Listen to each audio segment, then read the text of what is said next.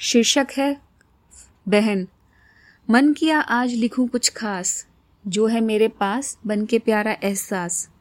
सोचो मत ज़्यादा, बहन की याद ने मुझे जकड़ा। सही को सही कहने से नहीं डरती, नहीं, निस्वार्थ सब काम है करती। यही बात मुझे उसकी सबसे ज़्यादा है भाती। हम सब में उसकी जान है बसती। कभी माँ बनकर संभालती तो कभी छोटी बच्ची बनकर खिलखिलाती। कभी लड़ती, कभी झगड़ती।